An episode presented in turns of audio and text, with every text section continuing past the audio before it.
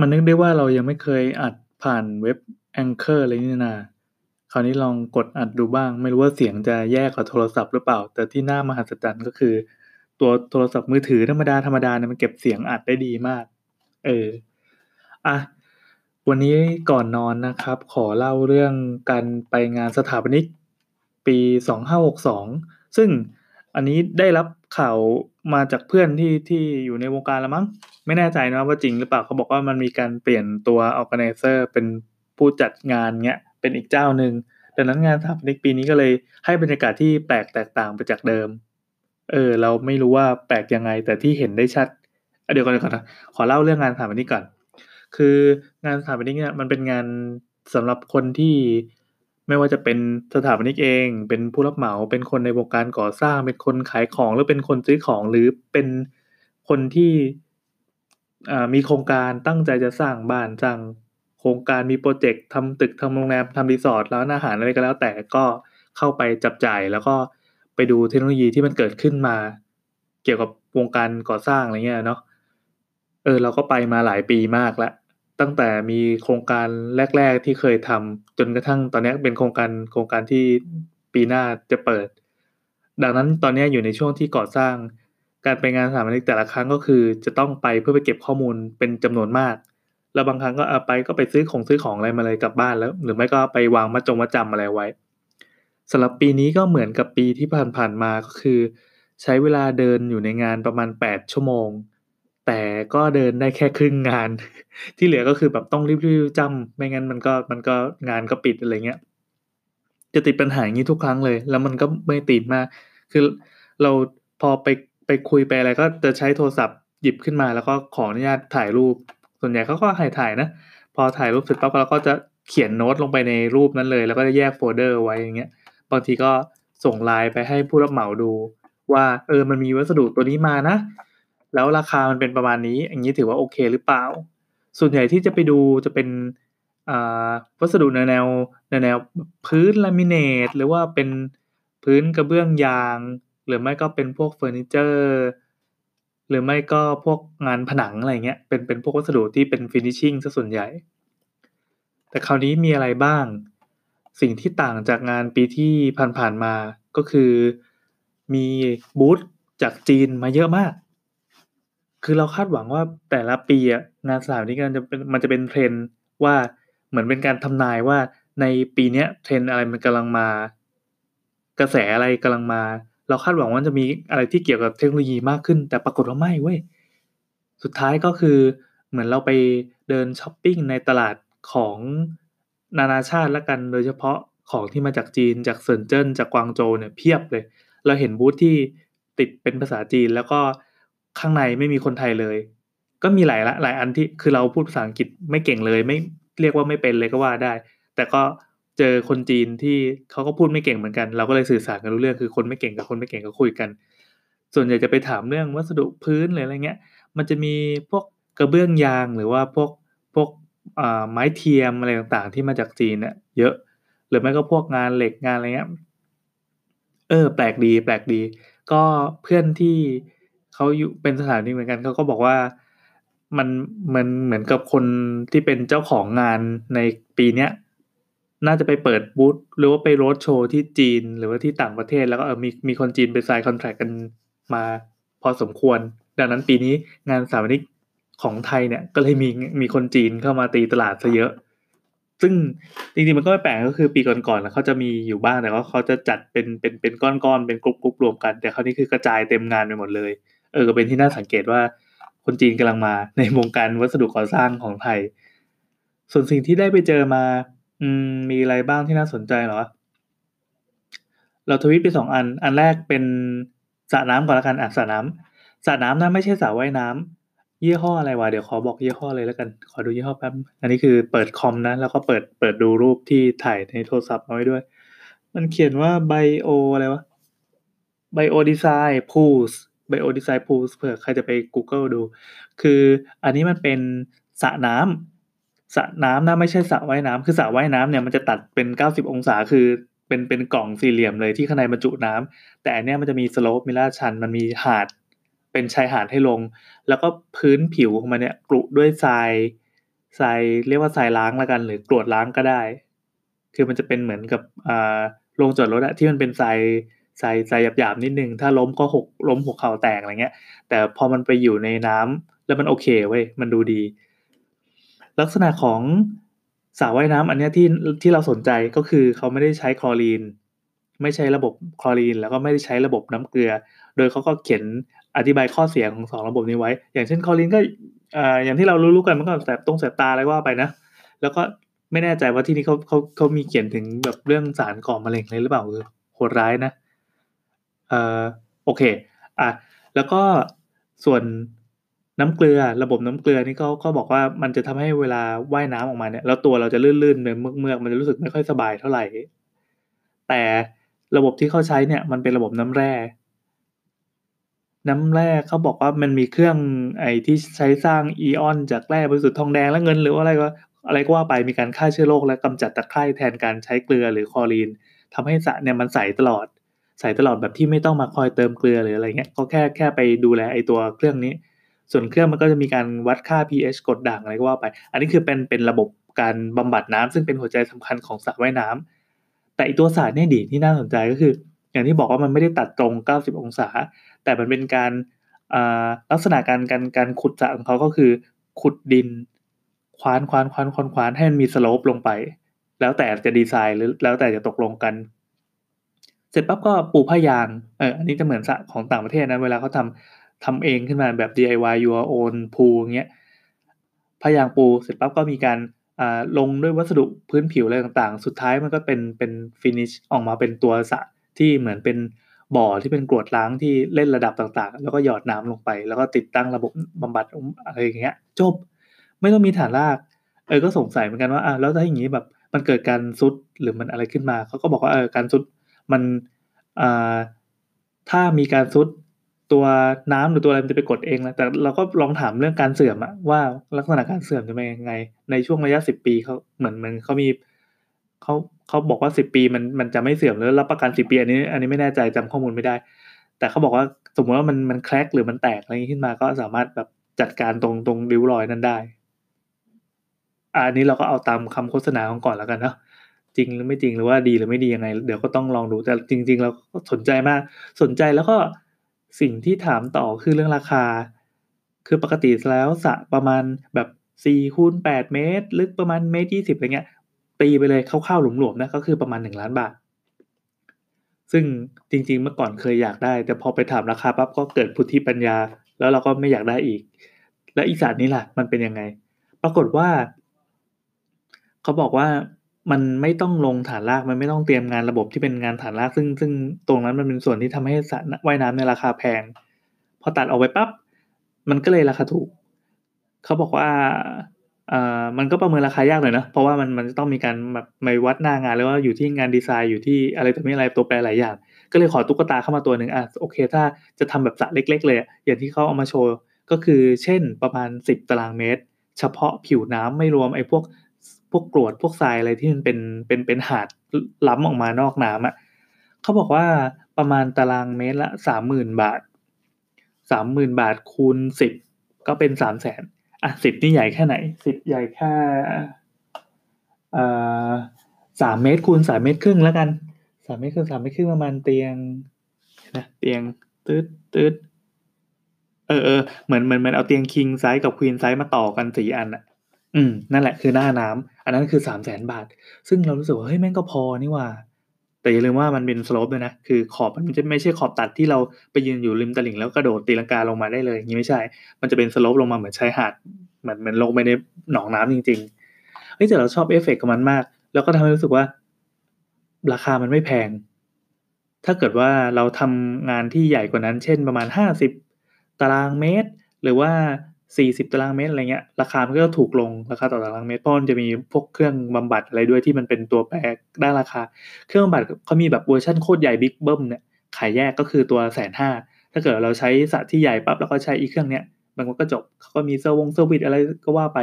อันนี้ดูน่าสนใจแล้วก็ภาพตัวอย่างหรือว่าตัวโครงการที่เขาเคยทำแล้วเอามาโชว์ให้ดูเนี่ยมันน่าสนใจมาก เราก็เลยอะโอเค ขอขอศึกษาแล้วก็ขอจดไว้หน่อยว่า เราสนใจตัวนี้ แต่จะมีโอกาสได้ใช้จริง ๆ หรือเปล่าในโครงการไหนในอนาคตหรือเปล่าก็อีกเรื่องหนึ่งอ่าอีกอย่างที่น่าสนใจมากก็คือ งานที่ไม่เกี่ยวกับสถาปัตย์เท่าไหร่ คืองานสกรีนหรือว่างานปริ้นลงบนเซรามิกเซรามิกก็คือกระเบื้องเซรามิกนี่แหละเสร็จปั๊บพอปริ้นหรือสกรีนเสร็จปั๊บก็เอาไปเผาเอฟเฟกที่เกิดขึ้นจากการเผาคือมันจะกลายเป็นกลายเป็นเนื้อเดียวกับกระเบื้องไปเลย ดังนั้นจะอยู่เขาใช้คำว่าถาวรเนี่ย ก็ถามว่าในนานแค่ไหนเขาก็ไม่กล้าไม่ไม่ได้พูดยืนยันมานะ แต่ก็เท่าที่จับใจความหลังจากการคุยกันหลายรอบมาก แล้วก็คุยกันนานมากเพราะเราสนใจมากเนี่ยเราว่าอยู่ได้เป็นพันปี เพราะว่ามันไม่มันจะไม่อ่าไม่ซีด เพราะโดนแดดเลีย มันจะคล้ายๆ กับกระเบื้องตามวัดตามอะไรเงี้ยที่มันจะอยู่ไปตลอด แต่นี่คือมันก็มีเทคโนโลยีอะไรต่างๆนั่นแหละที่ทำให้สีเนี่ยมันสดอยู่ไปตลอด ราคาของการการสกรีนลงบนกระเบื้องเดี๋ยวนะชื่อยี่ห้ออะไรวะ หาก่อนเออยี่ห้ออะไรวะอ้าวทำไมเราไม่ได้อัปโหลดจากมือถือ อ่า เออเอานะเอาเป็นว่ามันมีการเดี๋ยวได้มียุงมาขอตบยุงบ้างอะโอเค มีการฆ่ากันระหว่างอัดรายการ เออมันมีไอเซลาเซลาเซลาอะไรวะอะช่างแม่งแล้วกัน เอาเป็นว่ามันมันมีบริการเจ้าหนึ่งขออภัยเราจำชื่อไม่ได้ ก็ รับรับสกินอย่างที่ว่าเนี่ย ราคาตารางเมตรละหนึ่งหมื่นบาท พอฟังดูอาจจะแพงนะ แต่ให้นึกว่าหนึ่งเมตรคูณหนึ่งเมตร ลองแบ่งเป็นสี่ช่อง มันก็จะเป็นห้าสิบเซนคูณห้าสิบเซนสี่อัน อันนั้นนะคือหนึ่งชิ้นนะสองพันห้าร้อยบาท แล้วลองซอยลงมาอีก เอ้ยกลายเป็นว่ามันเหมือนกับเราไปสั่งทำหน้ากระเบื้องลายพิเศษขึ้นมา เออ แล้วก็ เหมือนไอตัวกระเบื้องเนี่ยก็จะเป็นเอาไปเป็นของขวัญของฝากหรืออะไรก็ได้ หรือว่าเอาไปใส่กรอบคือในตัวอย่างของบูธเนี่ยเขามาใส่เป็นกรอบหลุยส์ใหญ่โตเป็นรูปฮิวโก้ฮิวโก้จุลจักรอะแล้วก็มีงานของรักกิจควรหาเวชเอามาโชว์ปุ๊บเฮ้ยแม่งสวยสวยมากแล้วสวยแล้วแบบดูมีคุณค่ามากมาใส่กรอบติดผนังบ้านเนี่ย มันดีมากเว้ยมันเป็นของขวัญให้นึกว่าอ่าเรามีญาติโยมหรือว่ามีญาติสนิทมิตรสหายอะไรสักอย่างที่เป็นเป็น บ้านผู้มั่งมี แล้วก็อยากถ่ายรูปครอบครัวที่ติดไว้ตลอดกาลประวัติศาสตร์โดยที่ไม่ใช่เป็นการปริ้นลงบนกระดาษ หรือว่าสกรีนลงบน canvas แต่อันนี้คือเป็นเซรามิกเลย มันอยู่ไปตลอด แค่นี้มันมันดูมีคุณค่ามาก แล้วก็ก็นำเสนอได้ดีด้วยทำให้เรารู้สึกอิน แล้วข้อดีของการทำเป็นเซรามิกก็คือ เอาไปไว้เอาดอร์ได้สีไม่ซีดหรือไปไว้เป็นพื้นก้นสระว่ายน้ำเลยก็ยังได้ อ่า แล้วก็สามารถสกรีนเป็นชิ้นใหญ่ก็ได้ เช่น อ่าสองเมตรคูณเก้าสิบเซน อะไรเงี้ย ก็ยังสามารถทำได้ อันนี้เป็น เป็นคุณสมบัติมหัศจรรย์ของตัวมัน เราสนใจ นอกนั้นในงานนี้ที่ไปดูก็จะมีแบบพวก อ่า ฟินิชชิ่งแปลกๆ พวกพื้นผิวใหม่ ๆ มันมี อ่าถ้ามีการพ่น พ่น มันมันพ่นสเปรย์ เพ้นวัสดุอะไรบางอย่าง คือเพ้นลงจานก็ได้ แต่ว่า พอดูด้วยตามันจะเหมือนเป็นกรวดล้างกรวดล้างที่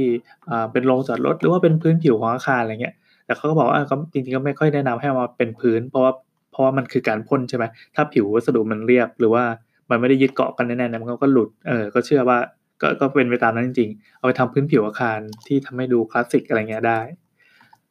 เออมันคือสีพ่นเหมือนหินแกรนิต อันนี้ยี่ห้อ a d stone นะ ADD stone ส่วนต่อไปที่ที่ไปดูส่วนมากเนี่ยจะเป็นแนวแนวแบบพื้นลามิเนตหรือว่ากระเบื้องยางจะมีเยอะมากไม่ไม่รู้ว่าไม่รู้ว่าเป็นเพราะเราสนใจด้วยหรือเปล่ามันเลยเห็นเป็นหลายยี่ห้อมากไม่ว่าจะเป็นของไทยหรือว่าของของนำเข้าอิตาลีหรือว่าเป็นของจีนก็ตามอ่านอกนั้นก็เป็นหินเทียม หินเทียมอย่างไฮคาสโตนเนี่ยเคยใช้มาหลายหลายงานละไฮคาสโตนเมื่อก่อนเขาจะขายกันแบบตารางเมตรละพันหกอธิบายเรื่องไฮคาสโตนคือมัน มันจะมีบ้านหรือมีคาเฟ่หรือมีร้านอาหาร หรือว่ามีสตูดิโอถ่ายภาพอย่างสตูที่เราใช้เนี่ยก็จะเป็นเป็นเป็นผนังอิฐอยู่ด้านหนึ่งแต่มันไม่ใช่อิฐจริง มันเป็นกระเบื้องที่หน้าตาเหมือนอิฐ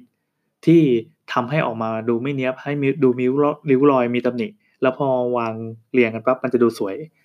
มันจะดูไม่ไม่เป็นระเบียบเกินไปแล้วมันมีความรัสติกมันมีความไม่สมบูรณ์เออ ที่ผ่านมาเขาขายตารางเมตรละพันหก แต่ในงานคราวนี้ไม่รู้ทำไมอาจจะมีคู่แข่งเยอะขึ้นก็ได้นะ ราคามันลดลงมาเว้ยมันลงมาแบบเหลือแค่พันต้นๆแล้วถ้าจองในงานเขาก็มีโปรโปรล่อใจต่างๆ ถ้าจองในงานลดอีกก็รู้สึกว่าเหลือแค่ไม่ถึงพันเหลือแปดร้อยอะไรอย่างงี้มั้งในขณะที่อีกเจ้าหนึ่งอ่าอีกเจ้าชื่ออะไรวะอ่าซูซูกะคล้ายๆซูซูกิอะอันนี้คือตารางเมตรละแปดร้อยแล้วก็ดีไซน์สวยด้วย แล้ว คือไอ้พวกหินเทียมอิฐเทียมเนี่ยเขาจะมีปูบนผนังให้ดูเป็นตัวอย่างในบูธนะ แต่เนื่องจากบูธมันก็มีพื้นที่จำกัดใช่ปะเขาจะมีแบบเอออันนี้เป็นสีอื่น อันนี้เป็นสีใหม่ที่ไม่ไม่มีในแคตตาล็อก คือลักษณะการทำมันก็คือการทำกระเบื้องนั่นแหละ ไม่ต่างจากกระเบื้องเลย ส่วนวัสดุอื่นๆ เช่นการทำกระเบื้องปูพื้นลายไม้คือเราสนใจด้านนี้ก็เลยก็เลยไปดูไอ้พวกแนวนี้เป็นพิเศษ ลายไม้เนี่ยอย่างเช่นของยี่ห้อเซรามิก คือเซรามิกจะเป็น MIQUE เซรามิกตารางเมตรละ 900 ให้ผิวสัมผัสเหมือนไม้มีผิวเป็นโอ๊กหรือเป็น ash หรืออะไรก็แล้วแต่เขามีรับตัดด้วย คือเราสั่งตัดเป็น pattern เป็นเป็นเฉียงเฉียงเฉียงฟันปลาอะไรเงี้ยก็ยังได้ ปูแบบก้างปลาเขาเรียกปูปูแบบก้างปลาหรือว่าอย่าง laminate ของลีโอวูดก็ราคาตารางเมตรละ 590 บาท แต่มันก็มีข้อดีข้อเสียนะ เช่น เช่นอย่าง laminate ส่วนใหญ่ในงานเนี่ยเขาจะขายเป็นสไตล์แบบ click lock อะ click lock ก็คือไอ้ตรงขอบขอบมันจะมีลิ้น มีลิ้นหรือมีเดือยเนี่ยให้สามารถเอาไปต่อกันโดยไม่ต้องติดกาว พอไม่ต้องติดกาวปั๊บข้อดีมันก็คือมันสามารถติดตั้งง่ายทำได้ด้วยตัวเองก็ได้ หรือว่าจะไปจ้างเขาก็ได้เขามีคิดค่าลงค่าแรงอะไรนิดหน่อยตามเรื่องตามราวอะไรอีกหวาเดี๋ยวขอเปิดโพยอ่า อ๋อ แล้วก็มีเฟอร์นิเจอร์ ก็เป็นเจ้าประจำมาจากเฟอร์นายเฟอร์นายก็มีเอาขององค์อีมา แล้วรู้สึกว่าจะมีสไตล์แบบเดียวกับที่เราชอบโผล่มาในงานนี้ เป็นเป็นแบบสไตล์แบบเก่าๆนิดนึงเป็นไม้ๆอะไรเงี้ย คือเราไม่ชอบงานที่มันเสร็จสมบูรณ์ออกมาเป็นงานใหม่ๆ หรือว่างาน modern อะไรเงี้ยจะแบบจะไม่เอาหรือว่างานพวกงานอ่า loft หรือว่าเป็นสีปูนปูนเปือยหรือสีดิบดิบทึมทึม industrial อะไรเงี้ยจะไม่ค่อยชอบเท่าไหร่ จะชอบแบบแนวแนว rustic rustic มากกว่าอ่าแล้วก็มี vinyl floor ก็คือพื้นไวนิลเป็นเป็นแผ่นยาวเหมือนกันก็ ลักษณะคล้ายๆกับเมื่อกี้ แต่เป็นยี่ห้อรอยัลรอยัลอันนี้ก็คือ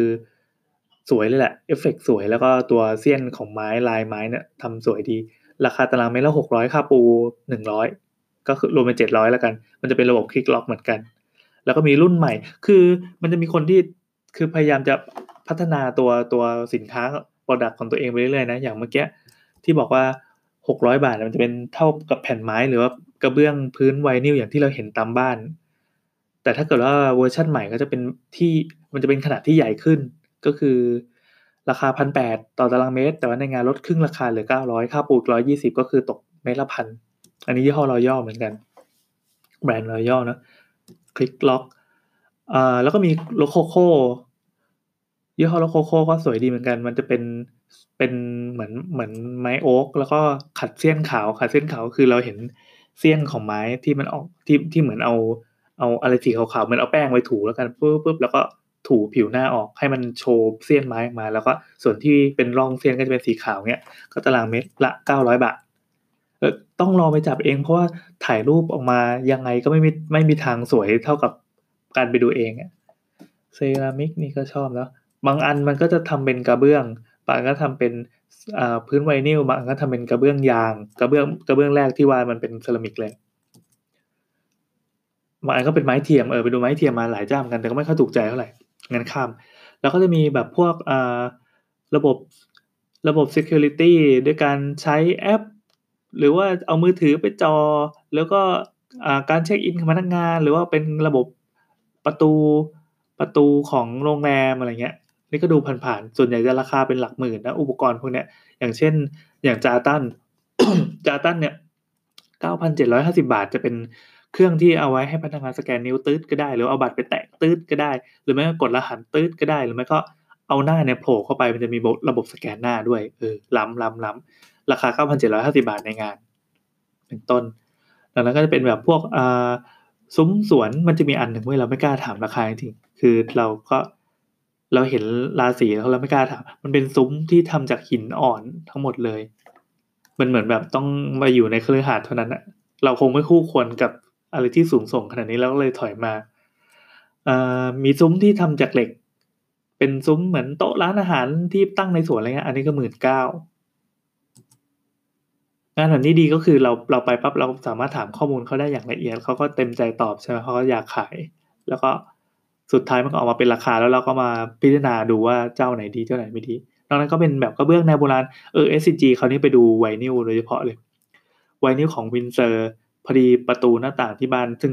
อายุแค่ประมาณสองปีเองมั้งแต่ปรากฏว่าไม่พอใจเรื่องวงกบอลูมิเนียมของมันคือคือ default ของบ้านตั้งแต่เดิมที่มีมาเนี่ยคือเป็นประตูบานเลื่อนขนาดใหญ่ ปรากฏว่าพอมันเป็นอลูมิเนียมปั๊บ มันโดนแดดโดนฝนแล้วก็มันมีฝุ่น แล้วเด็กก็เปิดเข้าเปิดออกคือที่บ้านพอมีเด็กเยอะเนี่ยแล้วก็มีสัตว์เลี้ยงด้วยบางทีผลักเข้าผลักออกมันก็ตกรางบ่อยจนรำคาญ เลยคิดว่าจะกัดฟันไปเปลี่ยนเป็นวินด์เซอร์วินด์เซอร์ก็มันจะเป็นคล้ายๆอ่าเป็นไวนิลละกันเป็นไวนิลแต่ว่ามันเลื่อนง่ายกว่า แต่ราคาก็จะแพงโหดมาก จากจากการทำกรอบเพื่อติดมุ้งลวดใหม่หรืออะไรแบบราคาหลักพันไอ้เขาเนี่ยเราต้องรื้อใหม่หมดเลย แล้วก็ ไปให้ช่างเข้ามาติดให้ ราคาเหมาก็คือประมาณสี่ห้าหมื่นอันนี้คือกะกะเอาหลักจากจากที่ไปคุยมานะ คุยนานเหมือนกัน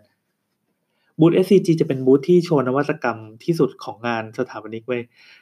อย่างล่าสุดมันก็จะมีแบบพวกโซล่ารูฟหรืออพื้นวัสดุใหม่ๆ วัสดุหินทงหินเดียม แต่ที่เราสนใจก็คือมันจะมีกระเบื้องมาใหม่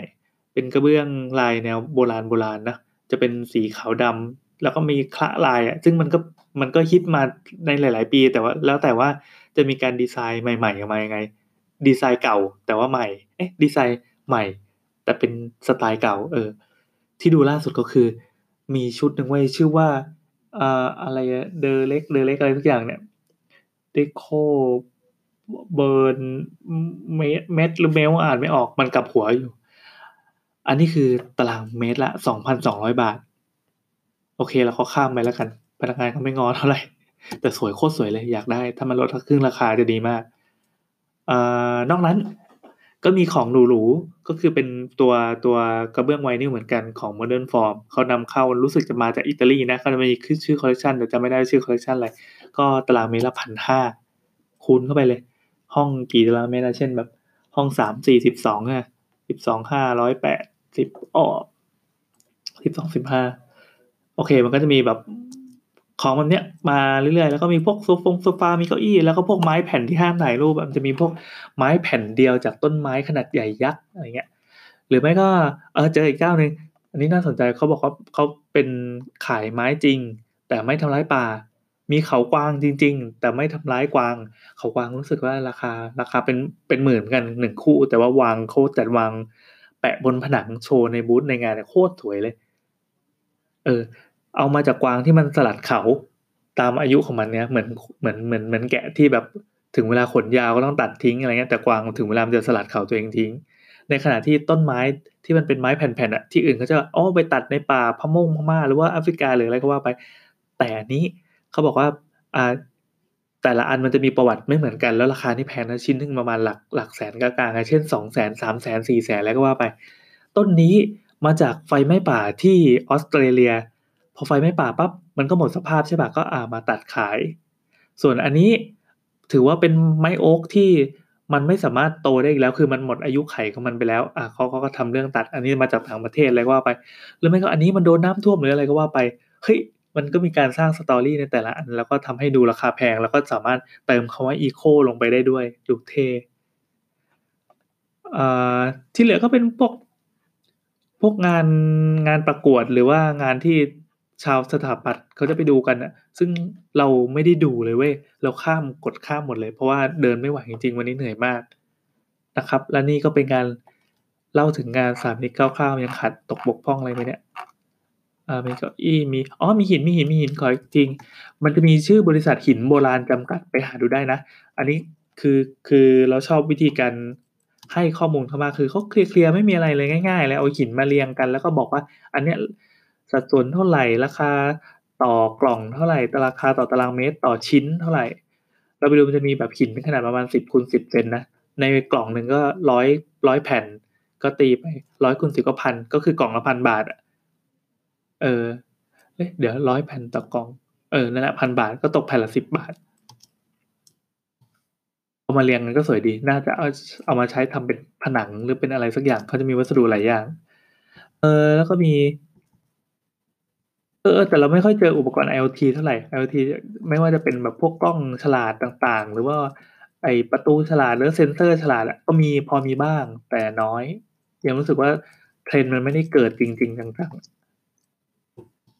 โอเคก็ในมุมของของเราซึ่งซึ่งคราวนี้ไปในฐานะ owner owner ก็คือเป็นเป็นลูกค้านั่นแหละลูกค้าปลายทางที่เป็นเจ้าของบ้านแล้วต้องไปจ้างผู้รับเหมาหรืออะไรเงี้ยอีกทีนึงก็ถือว่าเป็นเป็นเป็นคนที่เนื้อหอมใน งานเหมือนกันเพราะเราบอกว่าเราเป็น owner เราเป็นเป็นเป็นเจ้าของงานอะไรปั๊บเขาก็จะมาพูดในอีกโหมดหนึ่งหรือถ้าเราบอกบางบูธเราจะบอกว่าเราเป็นดีไซเนอร์จริงๆเราก็ทำหน้าที่ดีไซน์ด้วยไงเขาจะมีราคาอีกราคาหนึ่งที่มามาคุยด้วยกับเราสมมติเราบอกเราเป็นผู้รับเหมาก็อาจจะมีอีกราคาหนึ่งก็ได้โอเค แล้วก็งานสถาปนิกมันจะมีช่วงประมาณเนี้ยตอบช่วงปีหนึ่งมันจะมีเมษาพฤษภานะแล้วมันจะมีอีกงานก็คือ ช่วงปลายปีไม่แน่ใจว่าจะเป็นพฤศจิกาหรือว่าธันวาเนี่ยจะมีอีกงานที่เพิ่งเกิดปีนี้ปีแรกแล้วมั้งชื่องานสสภาสถาปนิก ชื่อโคตรคล้ายกันเลย แต่ว่ามาจากคนละองค์กรกันจากวงการสถาปนิกเนี่ยเหมือนทำมาแข่งกันก็ก็คือกลางปีกับปลายปี ส่วนอีกงานหนึ่งซึ่งเป็นงานสำหรับผู้บริโภคโดยเฉพาะ นั่นคืองานบ้านและสวนบ้านสวนแฟร์นะก็จะมีจัดที่ Impact เหมือนกัน จะมีกลางปีกับปลายปี ปลายปีจะเป็นงานใหญ่กว่า โดยทุกงานที่ว่ามาเนี่ยเราแม่งไปเดินหมดเลย แล้วก็ใช้เวลาเดินนานมากๆเหมือนกัน เพราะว่าตัวเองอยู่ดีๆมันสนใจอะไรแบบนี้ได้ไงก็ไม่รู้ไม่ได้เกี่ยวอะไรกับเสาเสาด้วยนะคือ ถึงเวลามันมันได้ใช้อะคือเก็บไว้เป็นข้อมูลไว้ก่อนไว้ไว้เป็นความรู้ไว้ก่อนพอถึงเวลาปั๊บก็ ถึงเวลาก็หยิบมาใช้ได้ทันที เออ แล้วเราก็เก็บคอนแทคมาแบบแบกแอกมาก โอเคครับจบครับ